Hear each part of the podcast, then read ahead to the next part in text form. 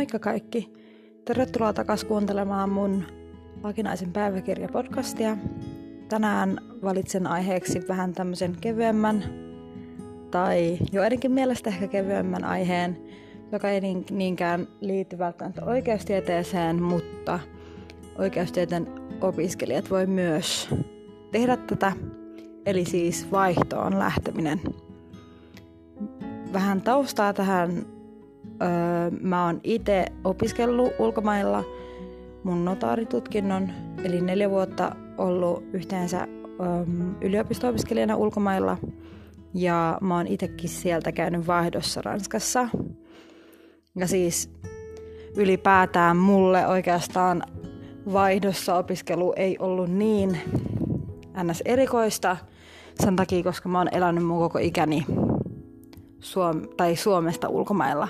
Eli mä en oo ennen tätä syksyä tai viime syksyä elänyt Suomessa ikinä. Et mulle ns. ulkomailla eläminen oli normaalia. Tai se oli niinku se, mitä mä tiesin. Niin mulle öö, mun opinnot Skotlannissa oli vähän niin kuin, että mä olisin ollut kotona. Ja sitten mun vaihto-opiskelut ää, Ranskassa oli se mun vaihto. Mutta samalla mä opin siellä Skotlannissakin asioita, joita välttämättä en olisi oppinut täällä, jos mä olisin tehnyt koko mun opinnot täällä Suomessa. Et sinänsä sekin oli äm, mun omasta maasta ulkopuolella ä, oleva kokemus ja äm, sekin rikastava kokemus. Ja siis ensinnäkin haluan sanoa, että jos miettii, kuka tahansa että kuuntelee ja miettii jotakin ulkomaan matkaa, jotakin pidempää tutkimusmatkaa tai just vaihtoon lähtemissä, lähtemistä tai jotakin ulkomaihin liittyvää, vaikka uuden kielen opiskelua sitä varten, että voisi mennä jonnekin matkalle, niin tehkää se. Se on tosi hyvä idea. Mä oon itse kokenut, että mun ulkomaan periaatteessa mulle kaikki on ulkomaita, koska mä en tiedä missä mä oikeastaan tunnen itteni kotona. Tai, tai oikeastaan mulle ulkomaat on vähän niin kuin joka paikassa, koska Suomi on mulle eräällä tavalla myös ulkomaat, koska mä en ole asunut täällä aikaisemmin, mutta kaikki kokemukset, jotka on niin kuin oman äm, mukavuusalueen ulkopuolella, on ollut aivan hirveän kasvattavia ja hyviä kokemuksia. Ja olen oppinut itsestäni paljon enemmän ja muiden kulttuureista ja sit sitä kautta oppinut kans arvostamaan sitä, mitä on täällä Suomessa äm, saanut ja miten hyvin asiat täällä sitten on sen kautta, että on nähnyt, että ehkä joka paikassa ei ole niin hyvin kaikki asiat niin suosittelen menemään ulkomaille, jos se vaan mahdollista. Ja etenkin vaihtoon äm, lähteminen, niin siinä se kohteen valitseminen on aika hankalaa. Ö, yleensä yliopistoilla on aikamoinen tarjonta kaikkiin vaihtopaikkoihin, niin on aika vaikeaa alkaa itse asiassa valitsemaan siitä ihan hirveästä valikoimasta paikkoja, että minne sitä lähtisi. Mutta mä Ensinnäkin muistuttaisin siitä, että kannattaa ensin ajatella sitä tavoitetta, mitä haluaa niin kuin siltä vaihtokaudelta saavuttaa tai mitä haluaa sen aikana saavuttaa.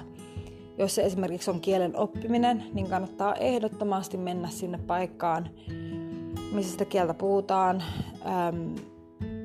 Ja mieluummin semmoiseen pienempään paikkaan itse asiassa – siellä maassa, jossa sitä kieltä ehkä puhutaan vielä vähän enemmän kuin äh, jossakin isossa kaupungissa, missä saadaan puhua enemmän englantia tai jotakin muuta ähm, isompaa kieltä, esimerkiksi ranskaa. Ähm, kannattaa niin keskittyä mieluummin semmoiseen johonkin vähän pienempään paikkaan. Mulla esimerkiksi, kun mä hain vaihtoon Ranskaan, mä itse asiassa hain myös Kanadaan, mutta ähm, mä hain siis Quebeciin, missä puhutaan Ranskaa ja sitten mä hain Ranskaa itsessään. Öm, mä hain eri, eri kaupunkeihin, mä hain Strasbourgiin, Lyoniin ja öm, sinne paikkaan, mihin pääsin, Clermont-Ferrand. Ja öm, itse asiassa koin, että se oli ihan hyvä, että mä pääsin sinne Clermont-Ferrandiin, mikä on aika pieni kaupunki koska siellä ei oikeastaan kukaan puhunut englantia silleen avoimesti, kun toisaalta taas Pariisissa esimerkiksi aika monet puhuvat englantia, jos, tai ne switchaa englantiin, jos tota, alkaa puhumaan vähän tökkivästi ranskaa. Et se saattaa olla ongelma öö, isommissa kaupungeissa, että niinku ei sitten pystykään harjoittelemaan sitä kieltä, mitä on tullut sinne harjoittelemaan. Mutta jos on to- tavoitteena taas joku matkusteleminen tai muuten vain se ulkomailla asumisen kokemus, niin sitten voi ottaa jonkun vähän tota, tai jonkun kohteen, missä sitten puhutaankin jotakin englantia tai esimerkiksi Australia tai ää, Yhdysvallat, mitkä on varmasti tosi hyviä kokemuksia myös, että et, tota, mm,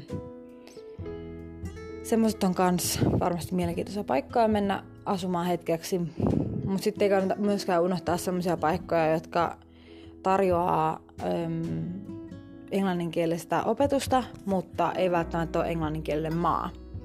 Et niitäkin on aika paljon. Esimerkiksi just äm, Itä-Euroopassa on aika paljon maita, mitkä, tai yliopistoja, mitkä tarjoaa äh, ihan englanninkielistä opetusta, ja jopa jossakin Italiassakin on. Ähm, Etelä-Euroopassa on pari sellaista, ja siis muualla maailmassa on aika paljonkin sellaisia maita, mihin voi mennä opiskelemaan englanniksi täysin ja sitten kuitenkin oppia jotakin erinäköistä kulttuuria samalla tai erinäköisistä kulttuureista. Ja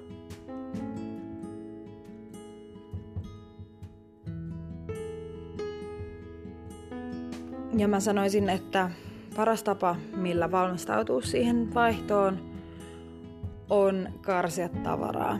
Oikeastaan vaihdossa ei hirveästi sitä tavaraa tarvi. Öm, sä oot menossa sinne kokemaan vaihto-oppilaan elämää ja vaihtooppilaan elämää ei oikeastaan tarvi hirveästi mitään. Mukavat kengät, säilettä kestävä takki, tarpeeksi lämpimiä vaatteita, jos olet menossa kylmään ja uimapuku aina hyvä olla. Ja siis loppujen lopuksi, no mä itse itse asiassa lähdin vaihtoa Ranskaan ää, autolla, koska mä olin lähdössä Brysselistä mun kotipaikasta.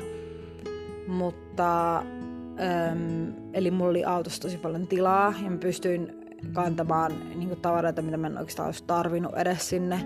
Mä oikeastaan otin ihan liikaa tavaraa mukaan, jota ei olisi todellakaan tarvinnut siellä, mutta sitten koska mä olin tottunut siihen, että mä olin aina muuttanut Skotlantiin opiskelemaan vaan matkalaukuilla lentokoneessa, niin mulla oli kerrankin semmoinen tilaisuus, että mä sain ottaa kaiken, mitä mä halusin ottaa mukaan siinä vaihtoa Ranskaan, niin sitten mä tein sen. Mutta se oli virhe oikeastaan, kun sitten mun 94 huone oli ihan täynnä tavaraa, eikä se olisi ollut tarpeellista, mutta Öm, kannattaa mie- myös miettiä just sitä, että yleensä vaihto annetaan niitä asuinpaikkoja, mitkä ei välttämättä ole kovin isoja. Mun siis huone oli 94 huone, mutta siinä oli siis vessa kans siellä 94 äm, ja suihku, että se ei ollut mitenkään hirveän iso, että sinne ei mahtunut kauhean paljon tavaraa, oli tosi hyvin suunniteltu, että siellä oli tosi paljon kaapitilaa, mutta, mutta tota, olisi se ollut kivempi, jos siellä olisi ollut vähän vähemmän tavaraa.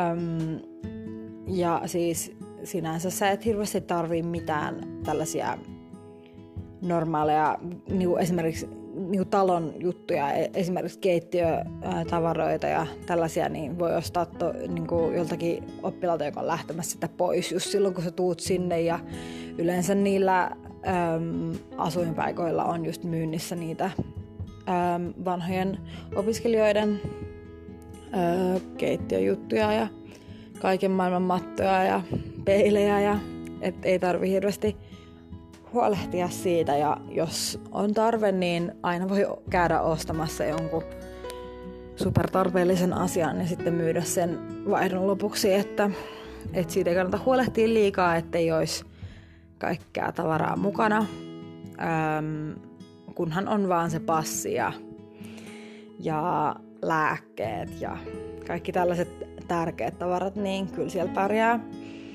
Yleensä mitä tahansa voi melkein ostaa kaupasta. Niin ei kannata sitten alkaa pakkaamaan kolme matkalaukkoa mukaan, koska et sä tarvii niitä kaikkia asioita. Ja kannattaa just etukäteen vähän niin kuin miettiä jo, että mitä esimerkiksi vaatteet käyttää oikeasti, koska mullakin oli kaikkea vaatteita, mitä mä en ikinä käytä. Mä oon siis varsinkin silloin, kun mä olin Ranskassa, mä treenasin tosi paljon, niin mä olin öö, 90 prosenttia ajasta treenivaatteissa. Ja sitten sen ajan, mitä mä en ollut treenivaatteissa, niin mulla oli joku ihan perustoppi ja housut päällä, että mä mitään hirveästi bekkoja käyttänyt esimerkiksi. Mulla oli niitä varmaan kymmenen mukana. Et sinänsä kannattaa miettiä myös, mitä sitten aikoo tehdä siellä vaihdossa. Ja mm, asumisen järjestelyistä mä sanoisin, että kannattaa miettiä se tosi, tosiaan etukäteen ennen kuin lähtee sinne, että minne on menossa asumaan. Öm, aika usein ö, yliopistot itse asiassa öm, vaatii sen, että hakee sitä asumispaikkaa aika ajoissa. Et sit kun sä oot saanut tietää sen sun vaihtopaikan, että sä oot menossa jonnekin vaihtoon, niin sitten kannattaa melkeinpä heti katsoa niitä asun, asuinpaikkoja ja hakea niitä, koska ne saattaa olla rajallisia. Ja yleensä ne yliopiston tarjoamat on ne kaikki, kaikkein halvimmat ja parhaat, tai hintalaatusuhteet on parhaat, että kannattaa katsoa niitä. Ja jos ei löydy sieltä, tai jos et saakaan sieltä asuntoa, niin sitten kyllä saa aika varmasti kyllä yksityisiltäkin markkinoilta mutta se on, saattaa olla vähän vaikeampaa ja pitää sitten varautua siihen, että pitää olla vaikka pari viikkoa hotellissa ennen kuin saa sen asunnon, kun sinne muuttaa. Niin se ei ole niin kätevää. Et kannattaa sitten tutkia sitä etukäteen ja ajoissa, että minne menee asumaan.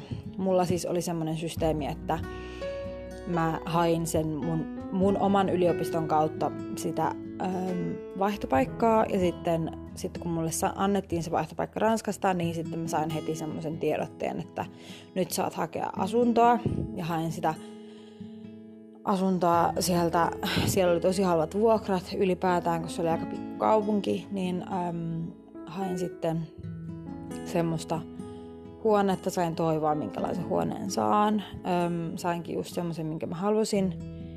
Eli jos on oma vessa ja suihku, ja mm, vaikka se olikin 94 huone, niin kyllä siitä sai, sai ihan tarpeeksi kotoisen. Ja mä olin oikeastaan äm, kokonaisen vuoden siellä. Et, tai siis oikeastaan ehkä yhdeksän kuukautta yhteensä, kun mä olin kuitenkin kesän kotona. Niin äm, kyllä siellä viihtyi siellä pikkukopissa. ja mä opiskelin siellä aika paljon itse asiassa siellä kotona, koska äm, mä en oikein päässyt perille siitä, miten netti toimii Ranskassa tai niiden kirjastossa yliopistolla. Että siellä niin ilmeisesti kaikki vaan jako puhelimestaan netin, mutta koska mulla oli Belgian ö, liittymä, niin mä en pystynyt sitä tekemään, niin mä opiskelin aika paljon sit siellä omassa huoneessa, koska siellä oli netti tai hy- toimiva netti. Ja sitten ehkä tästä kulttuuri shokista. Siitä puhutaan aika paljon silloin, kun menee matkustamaan tai sitten kun muuttaa jonnekin ulkomaille, että tulee tämmöinen kulttuurishokki. Mä en ollut ikinä tällaista kokenut oikeastaan, koska mä oon asunut Brysselissä siis mun koko kouluiän ja oon tavannut niin paljon kaikkia eri kulttuurista peräisin olevia ihmisiä ja mun koulukin perustui siihen, että että siellä oli niin kuin kymmenen eri maan kansalaisia oppimassa samassa paikassa samaan aikaan yhdessä, niin mä en eräällä tavalla edes uskonut tällaiseen kulttuurishokkiin. Ja sitten kun mä muutin Skotlantiin, niin en mä oikeastaan tuntenut sitä ollenkaan, koska mä tunsin, että mä, olin, mä samaistuin skotlantilaisiin tosi hyvin ja muihin, jotka oli siellä mun yliopistossa ja mulla oli oikeastaan tosi mukava olla siellä ja ei tuntunut yhtään siltä, että mä olisin ollut niin kuin erilainen kuin muut. Et mä sopeuduin sinne Skotlantiin tosi hyvin, luultavasti, koska siellä oikeastaan on aika erillä tavalla samanlaista kuin Suomessa. Että, että siellä oikeastaan, mä oon kuullut siis muiltakin suomalaisilta, jotka on mennyt tota Skotlantiin opiskelemaan, että siellä on niin kuin mukava olla. Siellä on siellä ei ole sellaista niin erilaista kulttuuria, että, että se olisi niinku shokki. Mutta sitten kun mä muutin Ranskaan, niin vaikka luulisin, että Ranska ja Belgia on melkein samanlaisia, niin ei ne sitten ollutkaan. Ja mä koin, että Ranskassa mulla oli tosi paljon vaikeampaa sopeutua. Ja saattaa olla, että se johtuu siitä, että mä olin tosi pienessä paikassa. Öm, Clermont-Ferrand on aika pieni kaupunki ja öm, oikeastaan meidän yliopisto oli pieni ja se ehkä kaikkein isoin ongelma oli se, että meidän yliopistolla ei hirveästi järjestetty mitään ohjelmaa.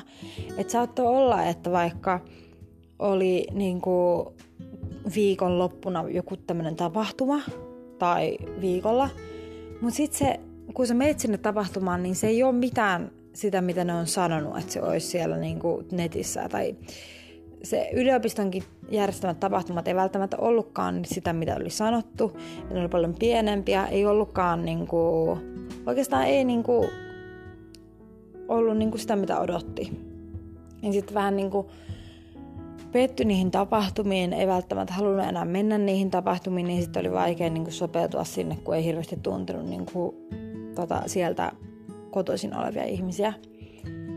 Mutta toisaalta öö, kyllä sitten tutustu öö, paikallisiin ihmisiin silloin, kun vaan kävi jossakin kävelyllä ja meni vaikka johonkin ravintolaan istuskelemaan, niin kyllä siellä niin kuin vähitellen tutustui ihmisiin myös sille, sitä kautta, että ei tarvinnut välttämättä käydä missään tapahtumissa, mutta se oli tosi, mulle ehkä kaikkein kulttuurishokkimaisin ilmiö siellä oli se, että yliopisto oli erilainen.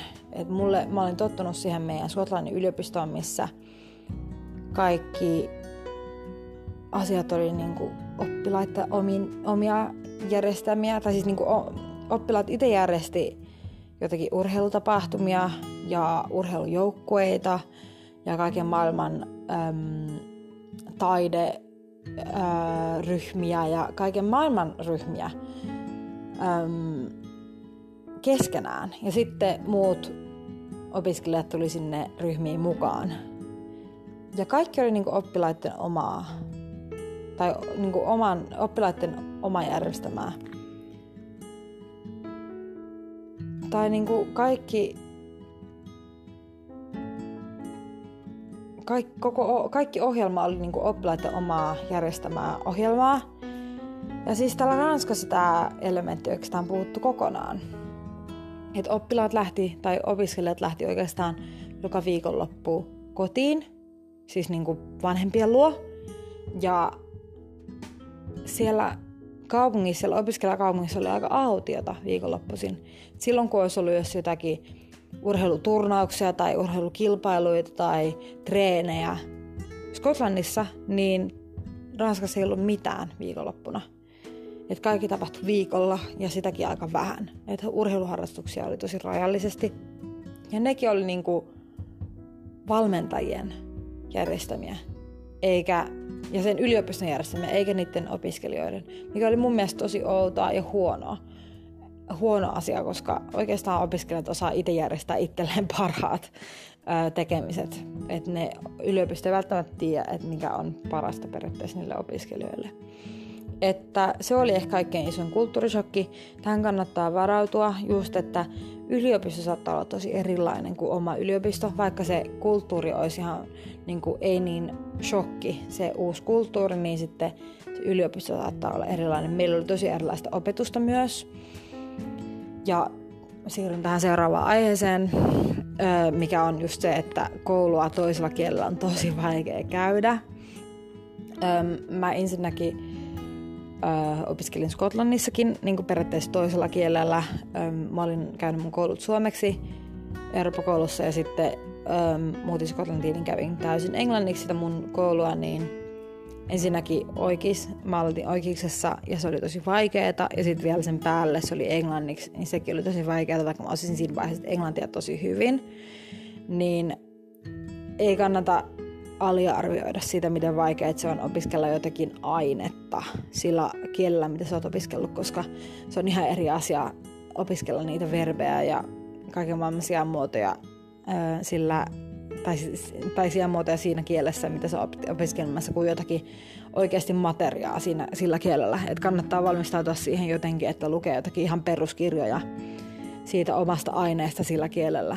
Että pysyä edes jotakin mukana. Et siihen pitää kyllä tottua.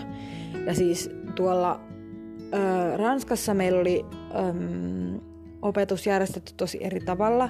Et meillä saattoi olla niinku kahdeksasta kahdeksaan koulua. Et mulla oli torstaisin esimerkiksi just kahdeksasta kahdeksaan ja mulla oli tunti lounastaukoa, tai itse asiassa puoli tuntia lounastaukoa. Että oli tosi paljon koulussa niin kuin läsnäoloa ja yleinen päivä oli joku semmoinen yhdeksästä viiteen, että siellä sitten istuttiin tunnilla tosi pitkiä päiviä ja oli niin kuin kolmen tai neljän tunnin luentoja. Ja oikeastaan mulle se ei ollut yhtään sopiva systeemi, koska mä osaan mä ns. Niin periaatteessa osaan opiskella itse ne asiat ja tykkään oikeastaan järjestää mun elämää sen opiskelun ympärille Öm, silleen, että mä saan opiskella silloin, kun mä haluan. Jos mä haluan opiskella vaikka 11 illalla, niin mä saan. Jos mä haluan opiskella seitsemältä aamulla, niin mä saan. Mutta jos mä haluan vaikka pitää kolmesta viiteen treeninvapaata päivällä, keskellä päivää, niin sitten mä saan tehdä senkin. Et niinku, Mä tykkään sitä joustavuudesta, minkä ö, Skotlannissa mä sain aika lailla pitää ö, opintojen aikana. Et Skotlannissa oli aika vähän lähiopetusta, että on about ö, 10-12 tuntia viikossa. Et se oli yleensä niin, että mä olin aamupäivän koulussa, sitten mä menin kirjastoon loppupäiväksi ja sitten mä sain sitten harrastaa kaiken maailman urheiluja siinä ohella tosi helposti, mutta taas täällä Ranskassa niin mun piti järjestää mun elämä sen opiskelun ympärillä, eikä silleen, että mä opiskelen silloin kun mä ehin. Et, niin kuin, se oli mulle vähän ongelmallista. Mä en hirveästi tykännyt siitä, että mulle opetettiin kaikki sana sanalta. Mä haluaisin mieluummin, varsinkaan koska mä en sitä oppinut heti, koska mulle se on, mun pitää niin kuin havainnollistaa itselleni sitä asiaa ennen kuin mä sen opin niin mulle semmoinen, että mulle vaan niinku sanotaan kaikki, mitä mun pitää tietää, niin se ei toimi. Mun pitää niinku nähdä se, että mä muistan sen. Öm, niin se ei ollut mulle sopiva ö, opetussysteemi, että siihenkin kannattaa varautua, että siellä saattaa olla opetus järjestetty ihan eri tavalla.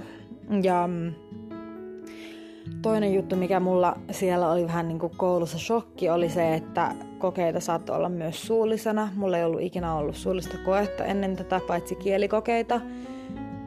No siis tietenkin yläasteella lukiossa, öö, mutta ei niin kuin yliopistossa ollut ollut.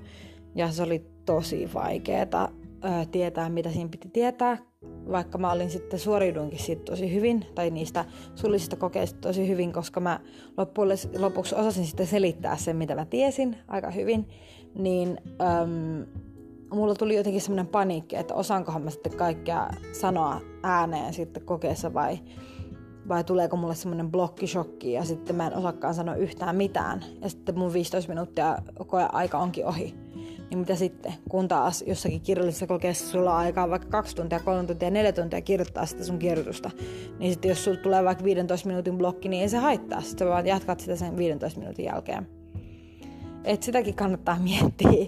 Mutta toisaalta ei kannata niin kuin, pelätä sitä liikaa. Vaikka saattaa olla niin kuin, erilaisia öm, opetustyylejä ja öm, koetyylejä, niin niin saattaa olla, että suoriudut niitä, niistä ihan yllättävänkin hyvin, koska se epävarmuus ainakin mulla aiheutti sen, että mä valmistaudun kokeisiin tosi, tosi perusteellisesti ja sitten itse asiassa sain aika hyviä arvosanoja, tai siis oikeastaan tosi hyviä arvosanoja siellä vaihdon aikana. Et niin kuin mä yllät, yllätin ihan ittenikin siinä, että miten hyvin mä osinkin asiat, kun mä olin niin epävarma, että mun piti niin kuin lukea vielä vähän ekstraa, että mä olin ihan varma, että pääsen läpi. Mutta sitten äm, mä ehkä myös kuitenkin ylikuormitin itseäni, että mä valitsin aika vaikeita kursseja ja äm, mä valitsin, mä olisin voinut valita esimerkiksi kielikursseja enemmän, mitä mä olisi pitänyt tehdä. Mutta mun kokemus kielikursseista oli se, että mä en oikeastaan tykkää ranskan kielestä niin kuin kielikurssina. Öm, mä en tykännyt niistä opettajista ikinä. Ja mulle se oli tosi raskasta, koska äm, mä osaan puhua ranskaa tosi hyvin, koska mä oon sitä aina puhunut. Mutta kirjoittaminen sujuu vähän huonommin. Tai siis nykyään osaan kyllä kirjoittaakin ranskaa, mutta silloin kun lähin vaihtoon, niin osasin aika huonosti kirjoittaa ranskaa, koska en ollut sitä ikinä oppinut koulussa. Mutta sitten Ranskan opettajat oli vähän silleen niin kuin semmoisella asenteella, että mitä tässä nyt tapahtuu, miksi tämä tyyppi osaa puhua täydellisesti, mutta ei osaa kirjoittaa niin kuin edes yhtä lausta ilman virhettä.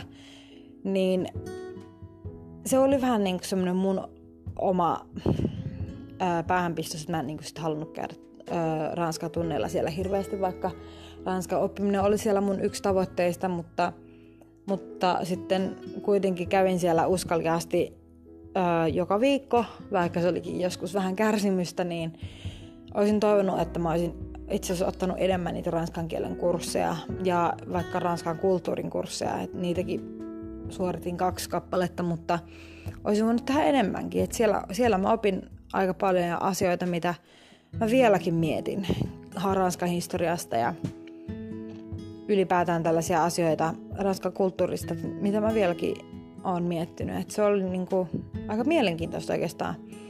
Ja sitä kannattaa harkita, jos menee vaihtoon, että ottaa just jotakin sen oman, sen maan kulttuurin kursseja tai sen maan kielen kursseja, jossa vähän käsitellään kulttuuria, koska se voi olla tosi mielenkiintoista. Ja siis ylipäätään kannattaako mennä vaihtoon, niin vaikka mun kokemus Ranskassa oli aika vaikea, se oli ehkä mun tähän mennessä elämäni vaikein vuosi. Mä en sopeutunut sinne hirveän hyvin ja mä en hirveästi tykännyt olla siellä. Niin mä sanoisin, että ehdottomasti kannattaa lähteä vaihtoon, koska vaikka se saattaa olla vaikea kokemus, niin se yllättävästi on yleensä oikeasti tosi kasvattava kokemus. Että se saattaa kasvattaa sua ihan eri tavalla kuin mikään muu kokemus. Ja äm, mä oon saanut sieltä ihan mun parhaita ystäviä. Äm, pidetään vieläkin yhteyttä ja mä tiedän, että mä voin niinku nojata niihin ystäviin ihan koko mun elämän ajan, ihan milloin vaan. Ja ylipäätään se, että menee asumaan ulkomaille mun mielestä kasvattaa ihmistä enemmän kuin mikään muu. Et se on ihan ehdoton juttu, mitä mä suosittelisin kaikille, vaikka menis asumaan ihan hetkeksi ulkomaille vaikka pariksi viikoksi ty- töihin vaikka, niin se on ihan ehdottoman arvokas kokemus. Siinä oppii hirveästi itsestään, muista, siitä mitä haluaa, sitä mitä ei halua. Oppii arvostamaan sitä, mitä sitten on kotona – ja mä oon itekin tässä harkinnut, että pitäisikö mun mennä tämän mun maisteriopiskeluiden öö, ohella nyt sitten vaihtoon ehkä vuoden päästä sitten, kun mä oon saanut kirjoitettua mun gradun. Ihan vaan kokemaan tämän uudestaan. Ja öm, mä oon itse asiassa opiskellut Espanjaa nyt pari vuotta opintojen aikana. Siitä on nyt öö, vähän aikaa, kun mä oon sitä opiskellut, mutta mä voisin itse asiassa ensi syksyllä sitten aloittaa taas Espanjan opinnot ja panostaa siihen, että voisin sitten lähteä vaihtoon uudestaan, koska mua kiinnostaisi lähteä oikeastaan Etelä-Amerikkaan vaihtoon. Mä sinne aikaisemminkin haaveillut lähteväni, mutta en uskaltanut silloin notariaikana lähteä opiskelemaan oijiksessa espanjaksi. Mutta ehkä tässä vaiheessa voisin uskaltaa. Ja se on, musta tuntuu, että se tulee olemaan tosi arvokas kokemus, jos mä lähden vielä uudestaankin vaihtoon. Ja suosittelen sitä kaikille, että lämpimästi suosittelen sitä, että ylipäätään uskaltautuu ulkomaille, jos ei vaihtoa, niin matkustelemaan ja oppii muiden kulttuureista, jos vaikka lukemalla, katsomalla jotakin sarjoja. Siis esimerkiksi espanjankielistä sarjaa. Mä oon kattonut äh, nyt jotakin tämmöistä espanjankielisiä, tai espanjankielisiä sarjoja, joista mä oon oppinut espanjan kulttuurista aika paljon, mitä mä en niin kuin oikeastaan hirveästi tiennyt. Vaikka niin kuin, ihan tämmöisiä perusasioita, niin kannattaa vaikka katsoa jotain dokkareitakin, jos kiinnostaa ennen kuin sukeltaa sinne matkustelun maailmaan, niin voi ihan hyvin lukea kirjojakin ja katsoa leffoja ja katsoa dokkareita. Niin sitten ehkä uskaltaa sinne pulahtaa sinne matkustelun maailmaan ja vaihdon maailmaan, jos siihen, joskus saa mahdollisuuden. Mutta tällaista tällä kertaa vaihtoon menemisestä ja ulkomailla asumisesta voisin puhua vaikka sata vuotta ja ehkä joskus teen ulkomailla äm, työssä olemisesta äm, tai töissä olemisesta uuden jakson, jos teitä kiinnostaisi semmonen, mutta sellaisia tälle illalle ja kuullaan taas pian.